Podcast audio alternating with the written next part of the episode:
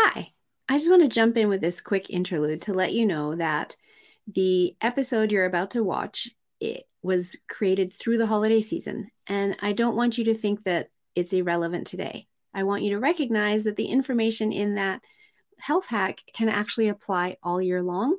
So tune in, have a listen, and figure out how you can apply it in your life.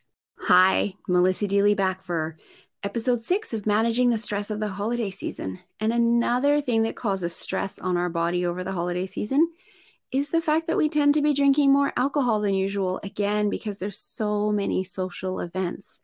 But guess what? You have a choice. You don't have to indulge. You can choose to uh, be dry that evening. And one of the best ways to do that is to volunteer to be the designated driver or simply tell people, I'm driving. And then everybody gets it that you're not drinking, right? Another thing you can simply say is, I'm here for the people, not for the alcohol. And I have clients that have learned to say that and use that all the time in their choice to stop drinking.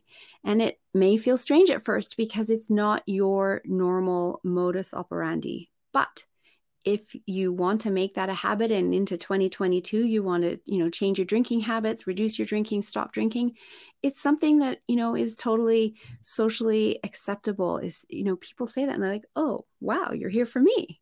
That's kind of cool and people appreciate that. So you've got two choices be the driver or just simply tell people i'm here for the people not for the alcohol and have a drier Christmas, which will lower the stress on your body, have you sleeping better, and have you having a much more joyful holiday season.